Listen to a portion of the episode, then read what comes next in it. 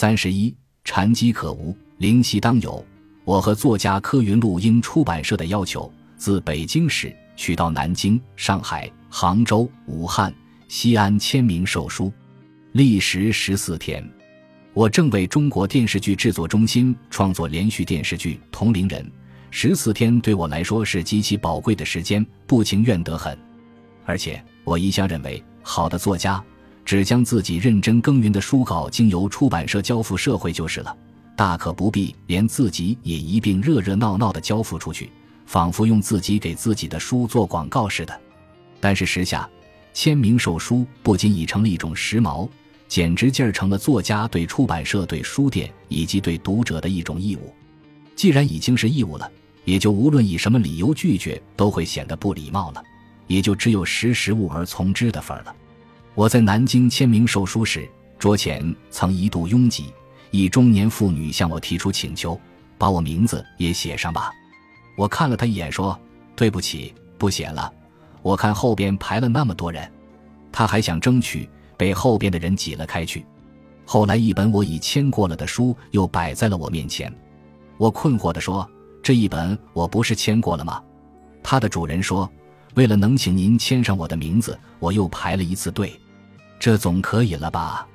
我抬头一看，是刚才那位妇女。我不忍再拒绝，问：“你叫什么名字？”她说：“我叫林小婷。”我问：“哪一个亭子？”她说。女字旁加一个街亭的亭，直至我签上了林小婷同志惠存几个字，她才心满意足地持书而去。那一天，我还碰到了中学时期教过我政治的一位女教师，她很激动，眼眶湿了。我也很激动，但又不可能和教师长谈，只能嘱咐书店的同志将他买书的钱退给他。签名活动后，我交钱。我不愿让我的中学教师买我的书，我要赠他我的书。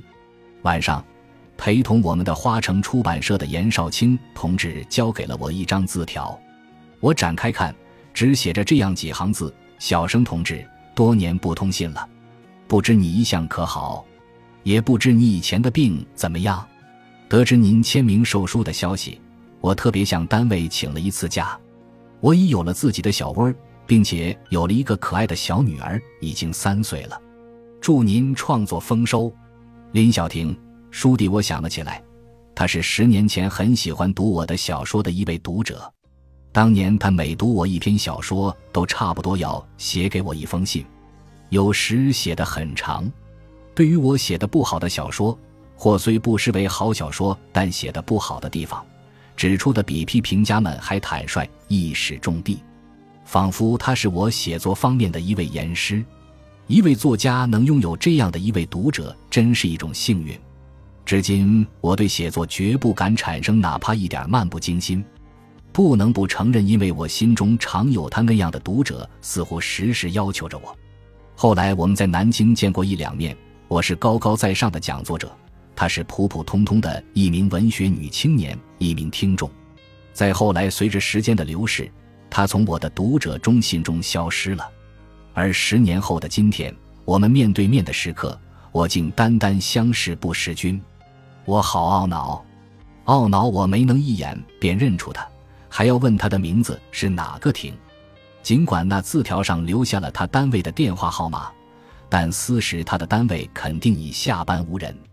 第二天，我一早便离开了南京，将那份懊恼以及内疚带到了上海，带到了杭州、武汉和西安。一直带回了北京。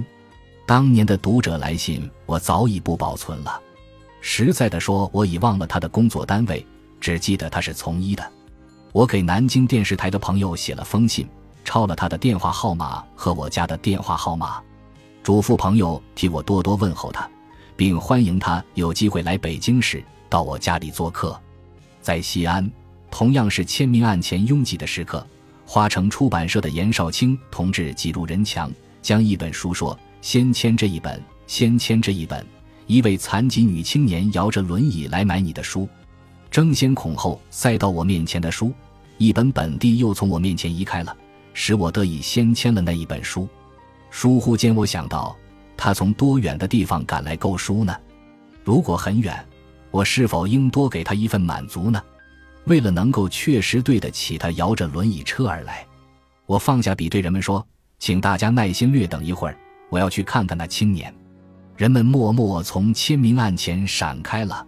那一刹那，我从人们脸读到了两个字：是理解。我绕出柜台，走到了那坐在轮椅上、只能远远观望签名情形的文学女青年跟前。她说：“谢谢你为我签名。”我说：“谢谢你买这一本书。”她在西安画院工作，画工比花鸟画。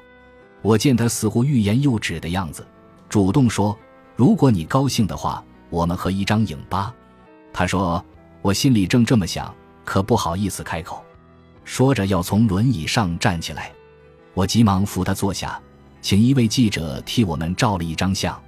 过后，我悄悄嘱咐那位记者，不一定要寄给我，但是别忘了一定寄给他一张。我并不以为自己是名人，在今天，一位作家若这么以为，是荒唐可笑的。某些作家也会这么说，但骨子里那份妄自尊大是非常讨嫌的。他们或他们有时无视别人对自己的哪怕一点小小的期望，仿佛在大大的名人眼里，普通人是根本不必费神予以理睬的。不但讨嫌，而且意识浅薄。我因我能那样做，首先自己愉快。如今开口闭口玄谈禅机的人是越来越多了，因为已经成了一种时髦。我自存与禅或道或儒什么的是无缘的，而且不耻于永作凡夫俗子。